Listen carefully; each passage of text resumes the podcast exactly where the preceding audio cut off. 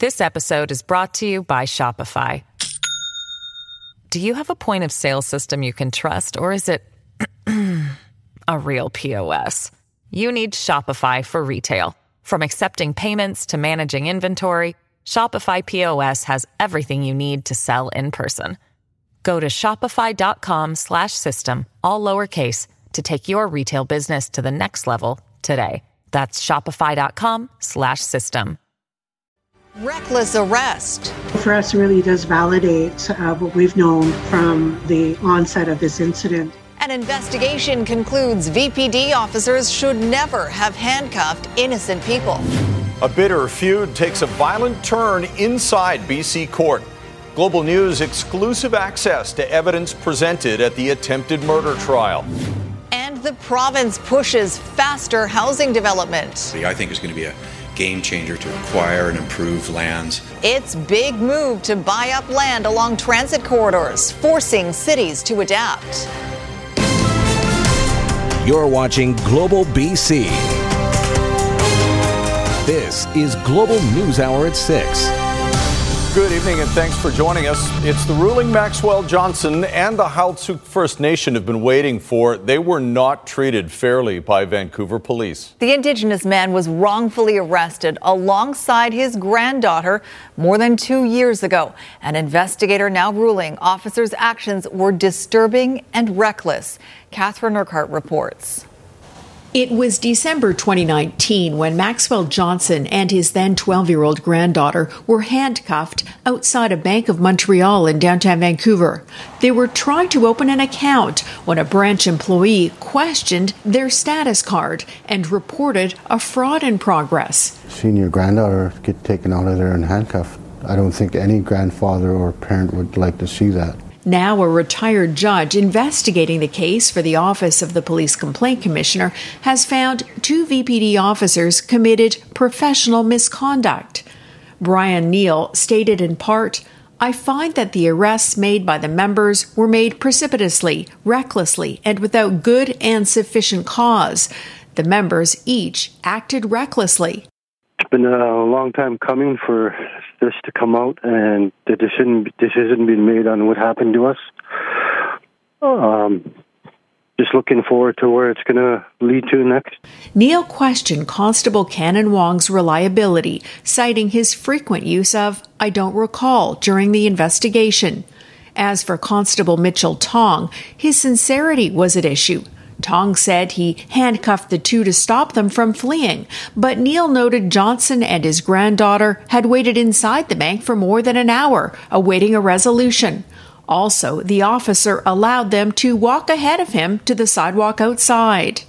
The Vancouver Police Department has a lot of work to do, you know, to make sure that this doesn't happen again, that those policies, you know, prevent to prevent something like this does need to be put into place. In an emailed statement, Vancouver Police told Global News this process was led by the Office of the Police Complaint Commissioner. We respect the decision and refer specific questions to the OPCC.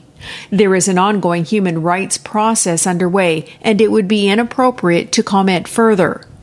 Both officers face additional training and suspensions. They've also been invited to Bella Bella to participate in a Heiltsuk Nation healing circle, which Maxwell Johnson says would be a move in the right direction. Catherine Urquhart, Global News. More testimony today at the trial of a woman facing a number of charges, including attempted murder. Catherine Shen and Jing Liu had been in a civil dispute in BC Supreme Court when violence erupted. It's alleged Shen attacked Liu with a hammer and fish knife. Global News has obtained video and photographs entered as evidence from that day. Rumina Daya reports.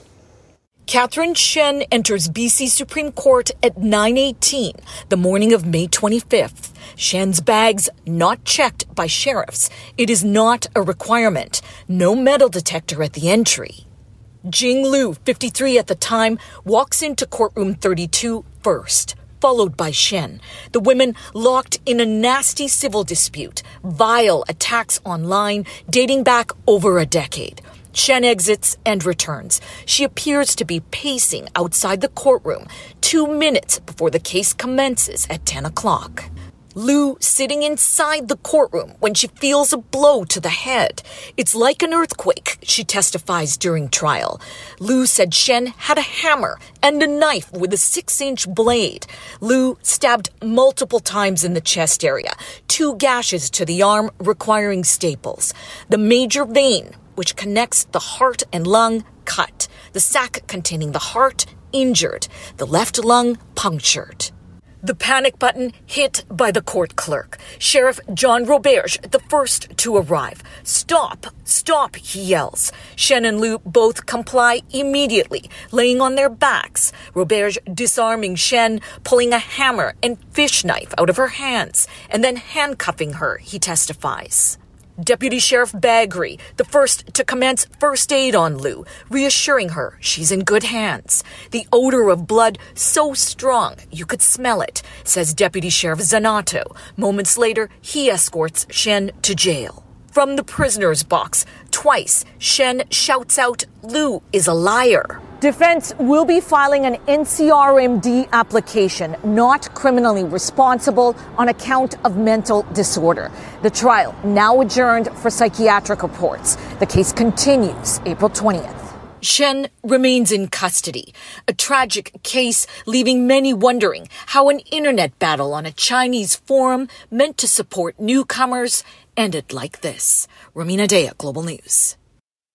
The man accused of killing a young woman working as a security guard at UBC Okanagan made his first court appearance today. 22 year old Dante Onabene Hepburn is charged with second degree murder in the death of 24 year old Harmandeep Kaur. She was attacked in the early morning of February 26 while working her security shift.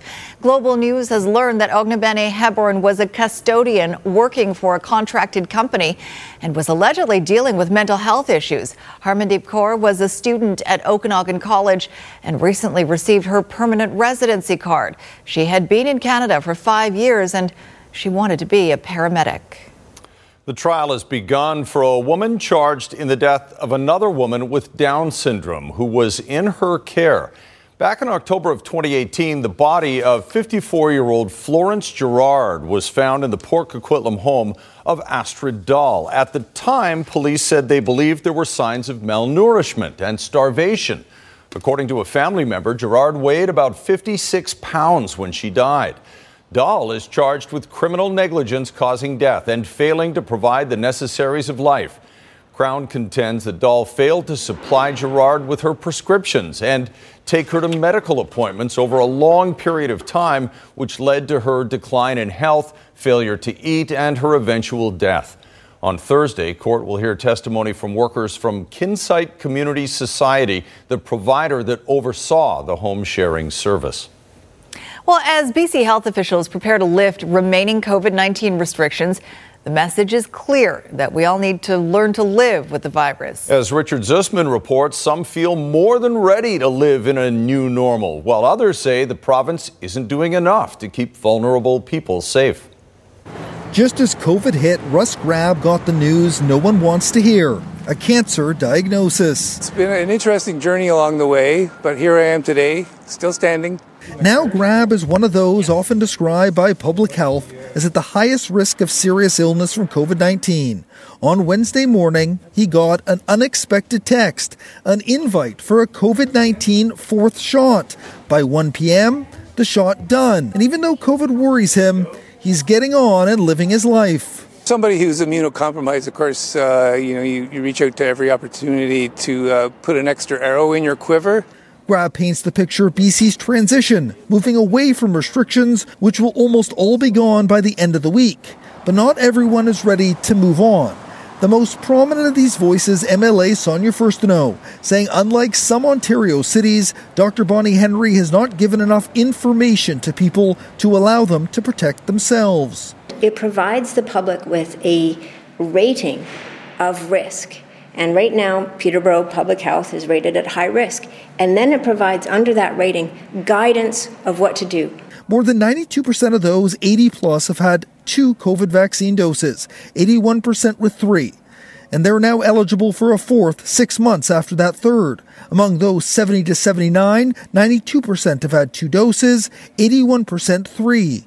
68,000 people over 70 who still need to get their first booster dose.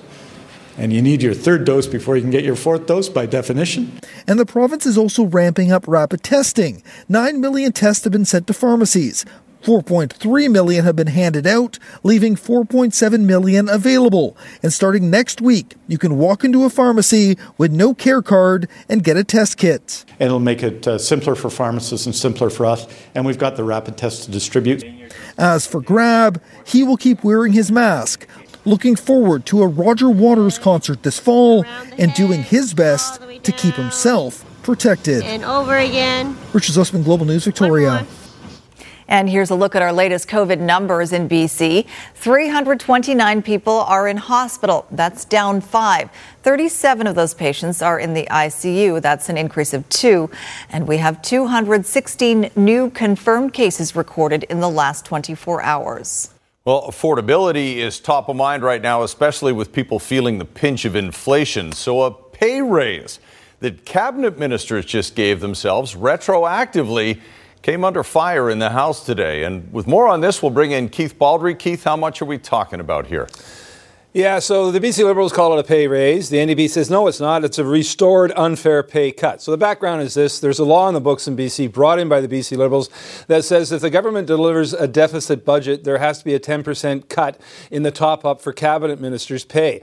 That works out to about $5,600 a year. The NDP arguing the last two years have been uh, uh, like, like no other in terms of coming to uh, grips of balancing the budget. It's not possible. So it was unfair to talk ministers' pay. Nevertheless, optics are everything, and the BC Liberals sort of relished dining out on this issue in question period today, neatly framing the whole issue of giving more money to cabinet ministers against the affordability issue hitting so many people hard in the wallet. Here's an excerpt from question period today. So, since it seems to be good enough for the NDP, will they stand in the House today and say, since they're working on the renters' rebate, will they now make that retroactive for the renters in BC? Well, if, if I were that member, I wouldn't uh, compare government records on housing, frankly. In 2021, housing starts increased by 25.6% to 47,000 reflecting a 35.2% increase in permitting for single detached Members, dwellings and a 19.8% increase for multiple dwelling buildings. In 2012, 1,948 purpose built rental registrations, 1,948. In 2021, 13,133. So again, a rather lively question period today. That's also getting back to normal for the first time in uh, this pandemic. The Liberals have been dining out on the affordability issue quite uh, effectively in question period. I expect they're going to continue to do this. Uh, the trouble for them, though, the House rises tomorrow for two weeks. There's a two-week break for Easter, so some of that momentum will be lost that I think they gained today. Again, neatly framing increased uh, pay or a restored pay cut for uh, NDP cabinet ministers against the issue of affordability. It was quite entertaining today. No doubt it was. Uh, never a dull moment, though, generally in BC politics. Thanks very much, Keith. All right. An aggressive approach to tackling the housing crisis. The province moves ahead with legislation that gives it more power to build affordable housing where and when it sees fit. How it cuts municipalities out of the equation. Next. Well, the fight over Penticton's iconic peach on the beach and why locals are mad. And coffee that packs more than a punch. What makes it special later?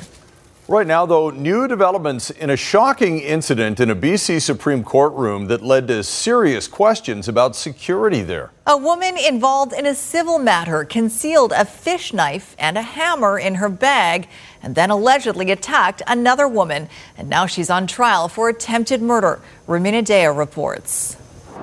Jing Lu stood up in the witness box describing in graphic detail how Catherine Shen was standing behind her with a hammer in her left hand and a knife with a six inch blade in her right. The incident took place inside courtroom 32 at Vancouver Law Courts last May. Lu stabbed twice in the chest area and slashed in the arm multiple times, according to the evidence. Lu said she was sitting inside the courtroom when she felt a blow to her head. It was like an earthquake, she described. I was really fearful. I can't remember how I resisted it, Lu testified. I did not know where I was injured. I could only feel blood coming down. Shen was using all of her force to try to stab me with the knife. Court Sheriff John Roberge heard noises from the hallway. He testified how he ran into the courtroom, ordered both women to lay down. He said he took the hammer and a fish filleting knife out of the hands of Shen and arrested her.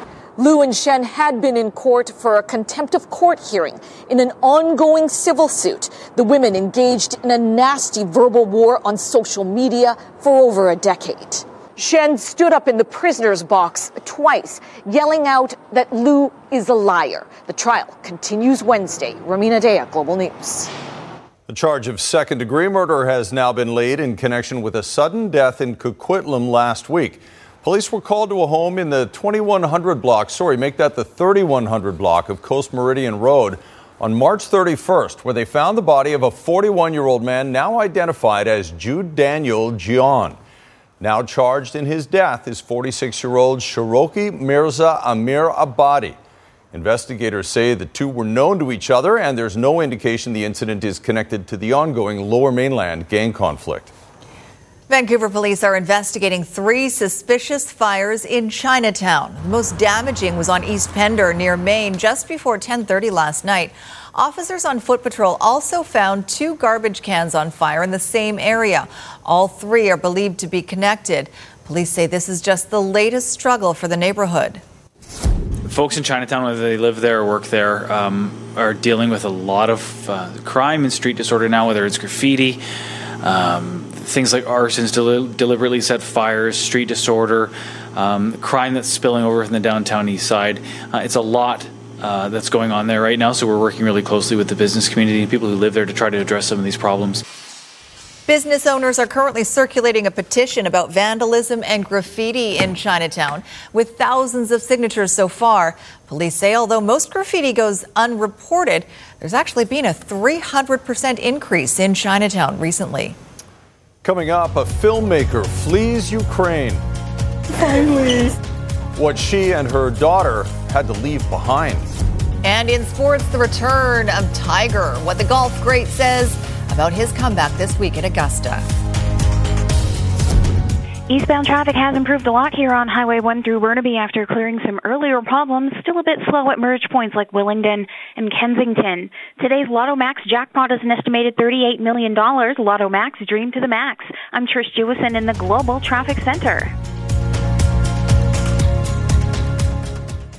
This May, join me for the BC Cancer Foundation's Workout to Conquer Cancer. Sign up on your own or as a team, and let's move every day this May and help change cancer outcomes. Register today at workouttoconquercancer.ca.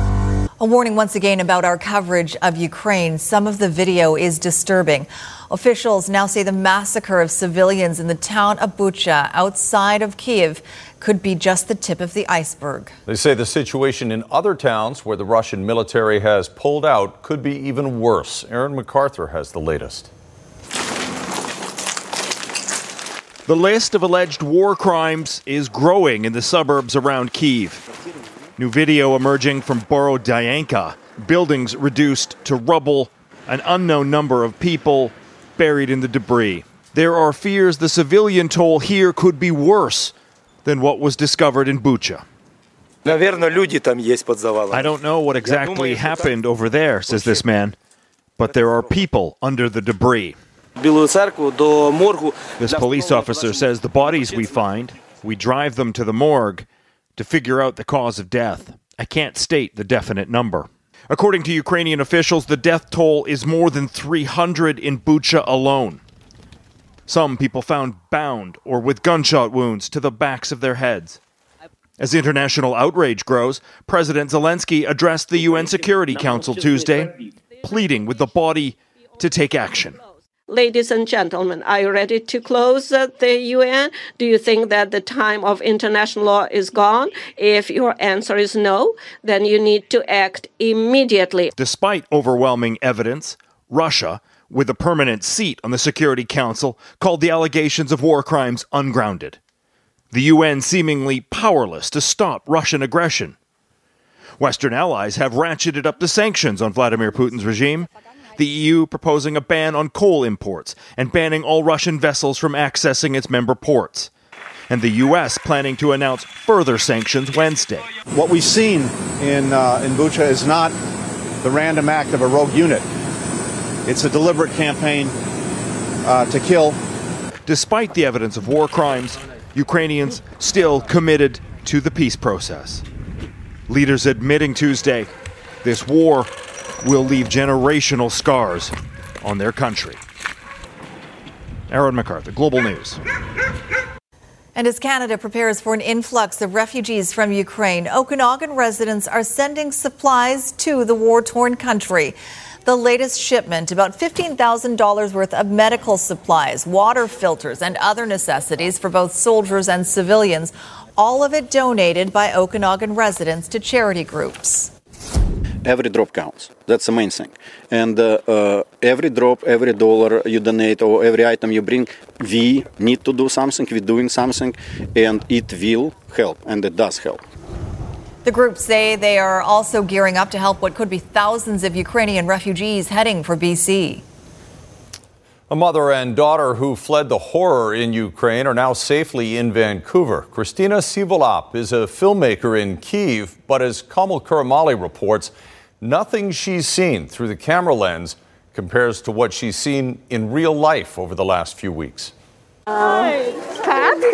Pat, You wouldn't be able to tell at first glance. Good to meet you finally. Sorry for being so long. It's okay. Hi. But this is actually a meeting between complete strangers. Christina Sivolap arriving from war-torn Ukraine. So many people came here to meet me and to hug us. Meeting Pat Kelly, the Canadian who helped get her here. I feel like uh, I've known her for a long time. It's quite emotional. Emotional because Christina and her daughter had been holding on to hope for weeks they would one day be safe on Canadian soil. Now that moment is here described in one word. Oh, finally.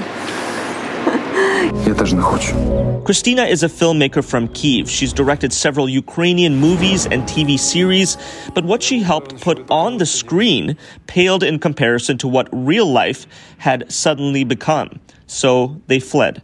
It was crazy and very hard because we were driving under the explosions. Her husband stayed behind to fight, the mother and daughter eventually making it to Poland, where they sat and waited for someone to offer a helping hand.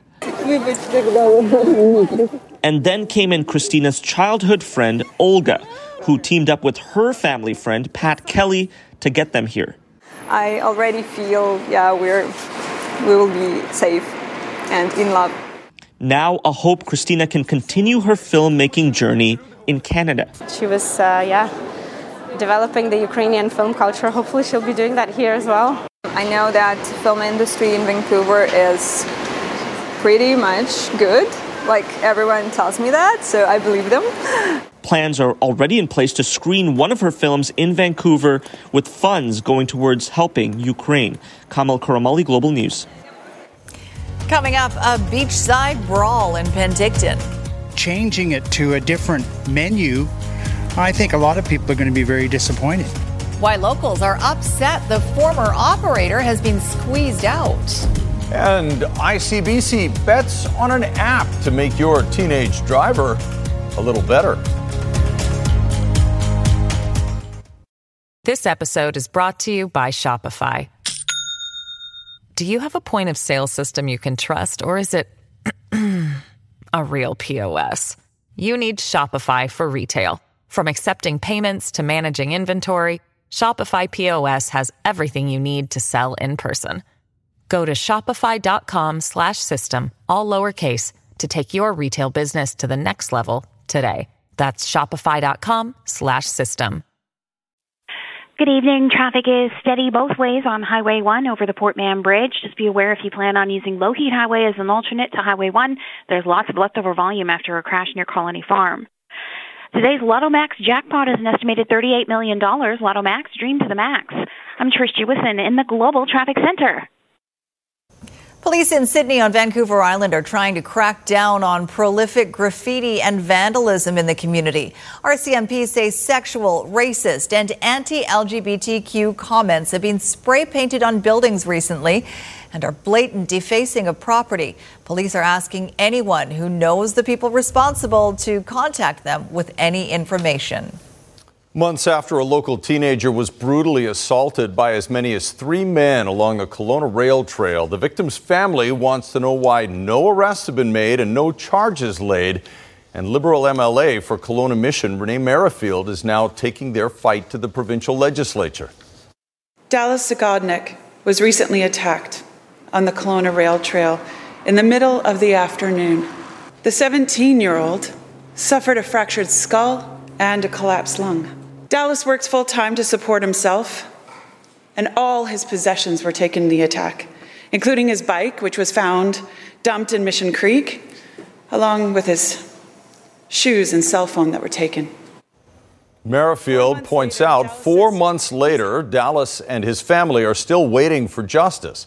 In question period Tuesday, Merrifield challenged Attorney General David Eby to explain why more hasn't been done in this case.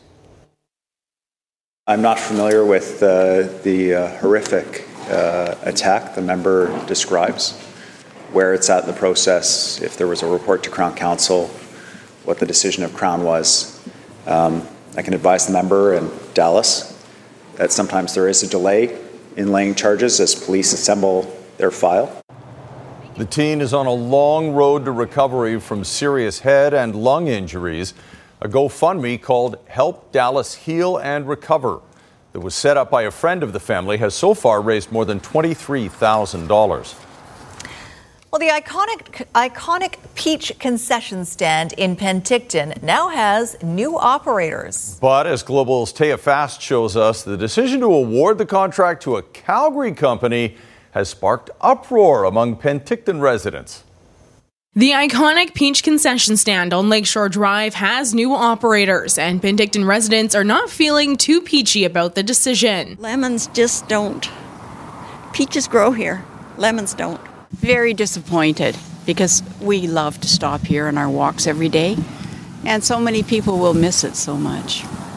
Yeah, and I always enjoy what they had here, so changing it to a different menu, I think a lot of people are going to be very disappointed. Family Squeeze Lemonade won the bid for the new three year contract, squeezing out longtime local operator Diana Sterling, who ran the Peach ice cream shop here since 2016. Since the announcement, over 5,000 people have signed an online petition asking for the city to change their mind. There has been some backlash. I think that some of it's been quite biased. I also think some of it's been uneducated.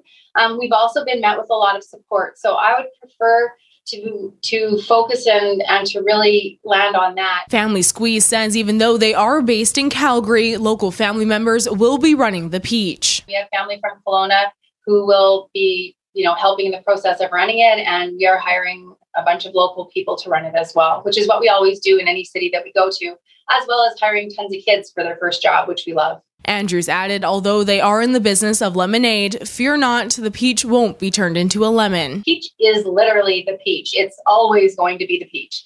Um, I would have no desire to turn it into a lemon. Anthony Haddad with the city of Penticton says the decision followed the city's public request for proposal process. At, at the end of those three year terms, there's no guarantee that that service provider will continue on operating a concession, whether it's the Peach or any other concession in the city. So, as we go through those public processes, there's opportunities for other uh, service providers to provide uh, service to the community in those locations. The process attracted three bids, and a decision was made based on specific criteria. We look at business plan, we look at the fit for the community based on the location of the service that the city is looking at providing, and uh, really looking at providing the best opportunity for the community to, to benefit from these commercial uh, operations on public parkland. Family Squeeze says they will be incorporating local ingredients throughout their menu and will be serving up many flavors of lemonade, ice cream, and other treats.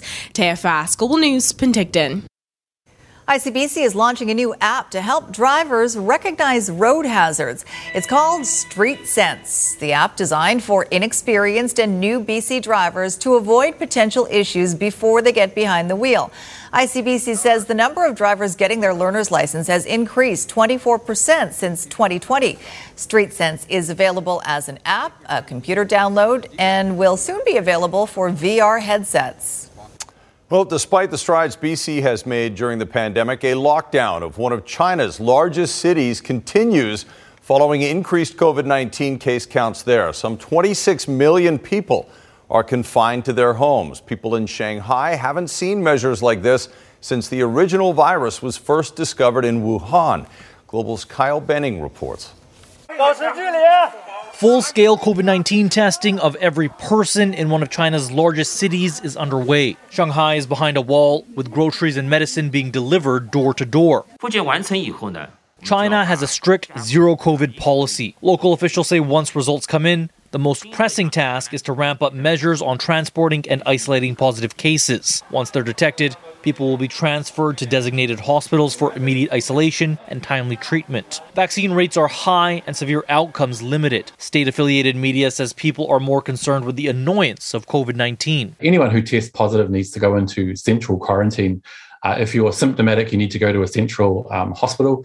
If you're asymptomatic, uh, you feel completely fine, but you test positive, you also need to go to a central quarantine site. He says anyone in a government run facility can leave after producing two negative tests in consecutive days. Shanghai recorded more than 13,000 new cases Monday, with nearly all of them being asymptomatic as stealth Omicron or BA2 spreads through the city. It's the first time Shanghai has reached a five figure daily case count since the first outbreak at the end of 2019. Canadian experts say this is why it's important for all countries to continue genome testing for the next variant. It could be here in Montreal, it could be somewhere in Canada, it could be at the other end of the world, but we know it can spread extremely rapidly. And while a full lockdown might not be needed in Canada, people can't pretend we're past the pandemic yet. We are now at this stage in Canada learning how to live with, not just learning to live with it, learning how safely and smartly, you know, live with COVID-19. This is the first lockdown of this magnitude Shanghai has seen after officials tried to isolate parts of the city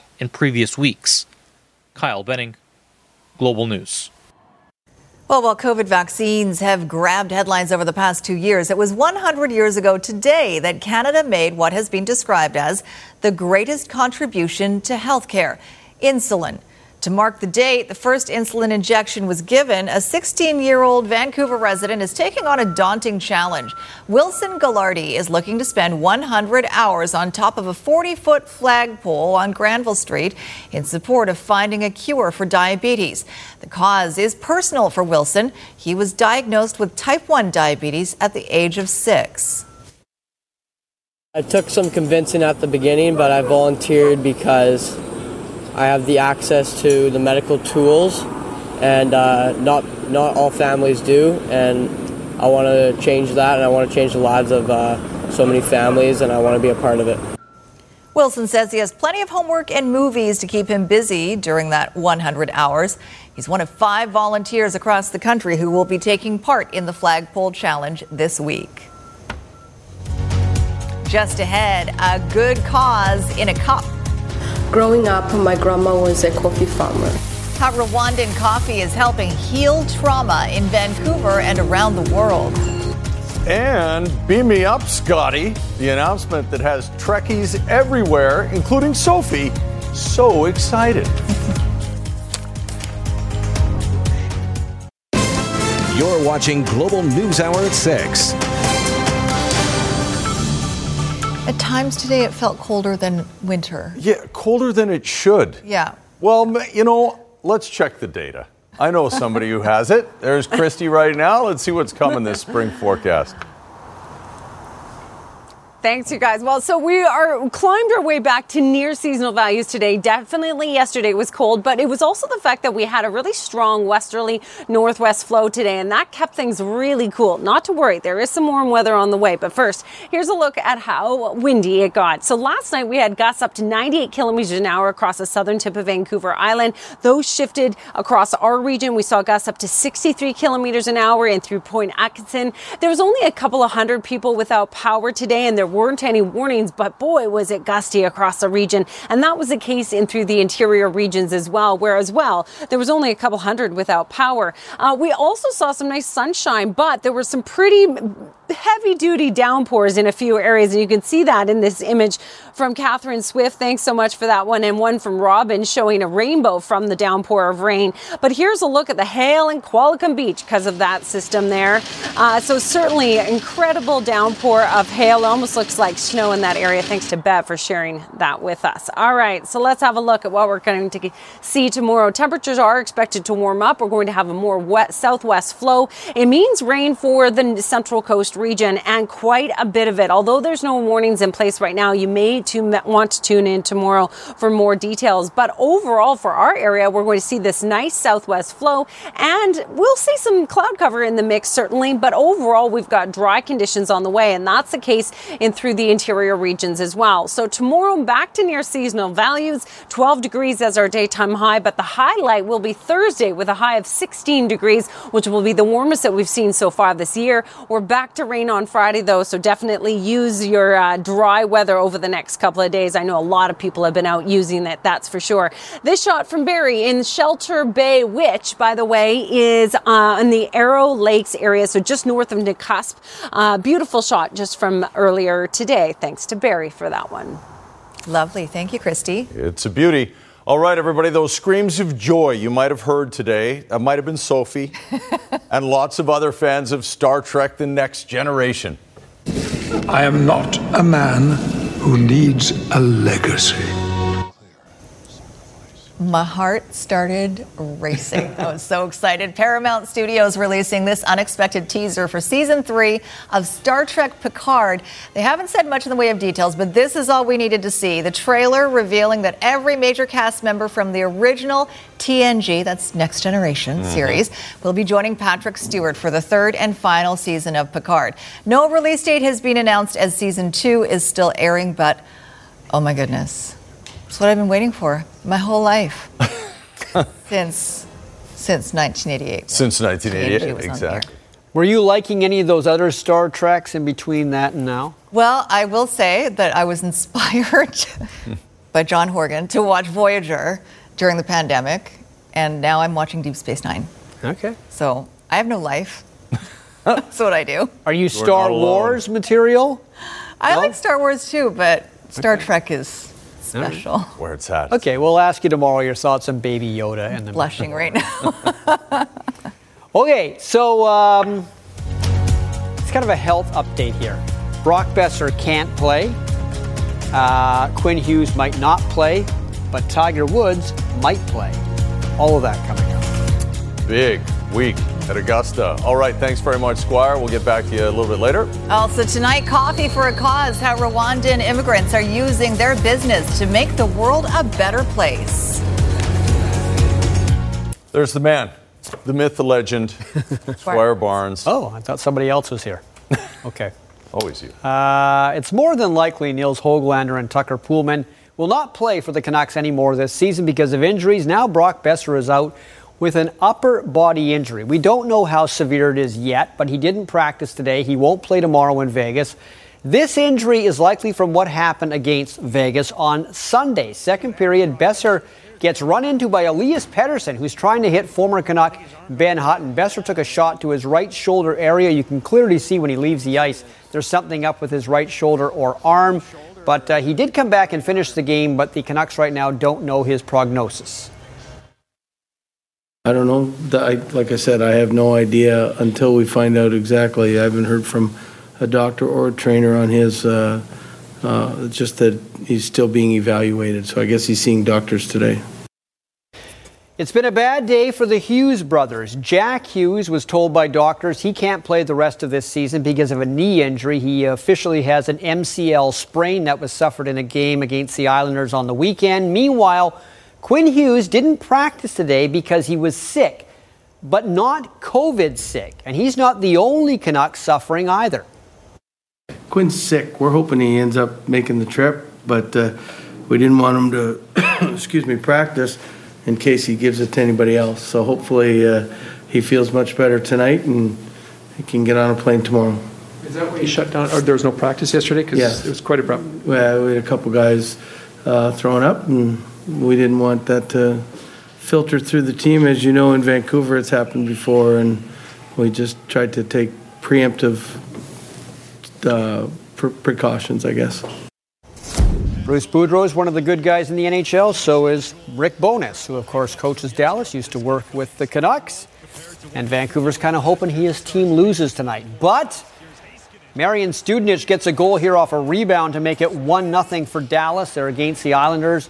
Pageau tied it for New York. And then kind of a weird bounce here off the body of Tyler Seguin, but that's a good goal. And it's 2 1 early in the second for the Stars. It was raining this morning at Augusta National, but a press conference with Tiger Woods brightened everybody's mood because after feeling not too bad following a practice round on Monday, Tiger is penciled in to start the tournament barring any setback at 7:35 in the morning our time on Thursday. After the update the sports world was waiting for. I feel like I am going to play. Tiger Woods told reporters today that 14 months after the car crash that almost cost him his right leg, he is back here at Augusta with one goal. If I can still compete at the highest level, I'm going to. I don't show up to an event unless I think I can win it. That would require walking six miles or more each round over the hilly terrain of Augusta National. Though his stride during his practice rounds has looked less than 100% at times, he insists he's good to go. I've had to endure pain before, and obviously this is a lot more traumatic what has transpired to my leg. Uh, we've had to put a lot of work. But what's also clear from the practice rounds is the frenzy his return is creating. This place has got to feel like twice that. Golf writer Ron Green is covering his 41st Masters. This is like bringing back something you didn't think you were going to see again. This is like if the Beatles came back and finally did that concert they never did. There it is, a win for the ages. After five Masters wins, Woods says he's not done yet. When I, I decide to hang it up when I feel like I, I can't win anymore, and that, that'll be it. Uh, but I feel like I can still do it. And as any golf fan knows, if Tiger feels like he can still do it, no one should argue. The Vancouver Canadians are finally in Vancouver again, and I don't mean Vancouver, Washington.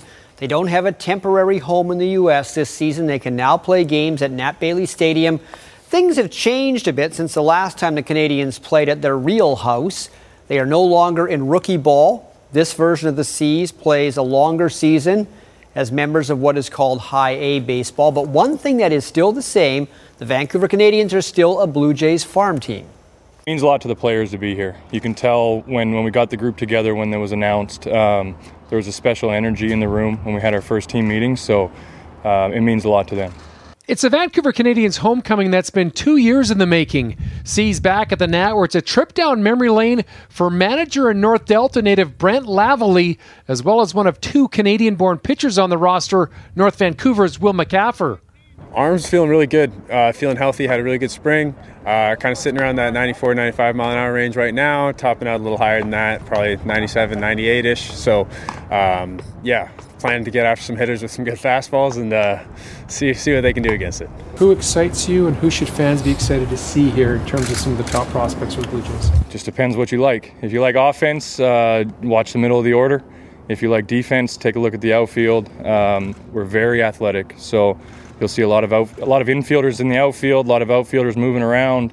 Catchers will play outfield. Um, so just the versatility. So if, if you like offense, you like defense, and then you know we'll talk about pitching. We've got some big names and and we like what we got in the back end of the bullpen as well. The Seas begin their 132 game season Friday night in Spokane. Then it's time to play ball at the Nat for the first of 66 home games when the Seas take to the diamond for their home opener Tuesday, April the 19th. I'm happy for the players uh, to get here to experience this. Um, you know, for myself and my family, it's a pretty cool thing as well. But just happy for the players and the fans to get to see the Canadians back here and on Canadian soil. Speaking of Canadians, our men's curling team at the World Championships in Las Vegas. We're down 5 1 to Germany after three ends. Then we rallied big time. Scored three in the fourth, three in the sixth, one at 11 7. We are still unblemished. Champions League action Manchester City, Atletico Madrid, first of two quarterfinal action. This guy is someone Canada has to worry about at the World Cup. Kevin De Bruyne of Belgium, leading Man City, scoring the only goal here, a 1 0 win. He is probably the best midfielder in the world. And as I said, Canada is going to have to deal with him at the World Cup. There you go. All right. Thank you very much, Squire. Still ahead, how coffee beans from Rwanda are much more than a BC business opportunity. Jordan Armstrong is standing by right now in an excellent tie, if I might add, to give us you details. wore it better. I'm not on. sure. It's it, it's a tie. There we Uh, this is a look at what's coming up at 11. Jordan. Chris, thanks. Tonight we'll have details on another unprovoked stranger attack in Metro Vancouver. The victim was attacked with a hatchet and robbed of their bag outside New Westminster SkyTrain station. At 11, you'll hear who's been charged, plus the information police still need to further the investigation. Also, we're expecting an emotional reunion tonight between a BC family who used to live in Ukraine and some refugees coming from that war torn country. These stories and more on Global News at 11. Chris. Sounds good. Thanks very much, Jordan. Well, a Vancouver woman is launching a new business she hopes will help her fellow survivors of one of the most horrendous slaughters in human history. As Christa Dao reports, her efforts are aimed at those who still struggle with the nightmare of Rwanda. With every scoop, Nadine Umutoni moves one step closer toward her goal. My grandma was a coffee farmer. I've always known that at some point I wanted to be part of it in one way or another. The journey to this very moment is one few can understand. Umutoni is a survivor, having lived through one of the most atrocious horrors in human history the Rwandan genocide of 1994. It is so hard to talk about it. So during the genocide of Tutsi in Rwanda in 1994, unfortunately my grandmother was killed and a huge part of my family. But she started the coffee farming in my in my family. In about 100 days, the Hutu ethnic majority killed as many as 800,000 members of the Tutsi minority. Her family wasn't spared. She's alive because of the kindness of one Hutu woman who protected her. You know, she's a Tutsi, she must die. She's like, you know what, I understand, but you kill her, you kill me. My three brothers were killed, my two sisters, and my mom. Umutoni has only recently spoken about her experience, and the healing is only just beginning, removing pieces of trauma one by one. As a genocide survivor, uh, after the genocide, unfortunately, we were not fortunate enough to get to deal with the atrocities that we had just gone through. So we really never got a chance to talk about it and deal with it on on uh, on on emotional level. The beans she brews come from her home country of Rwanda. Parts of the proceeds will go to helping other survivors there and in Vancouver with trauma therapy and mental health issues. Resources, this professor says, are so desperately needed. I always believe that it's the healing that gets people moving in life. We should be mindful of thinking about things like access, ease, feasibility, acceptability. Her past is why she's hopeful for the future and her duty to others rooted in this very cause. It's it, it makes me happy. It's what I want to do for the rest of my life. Christa Dao, Global News. Definitely try that out. Hope she succeeds. Okay, uh, last word on weather from Christy before we go.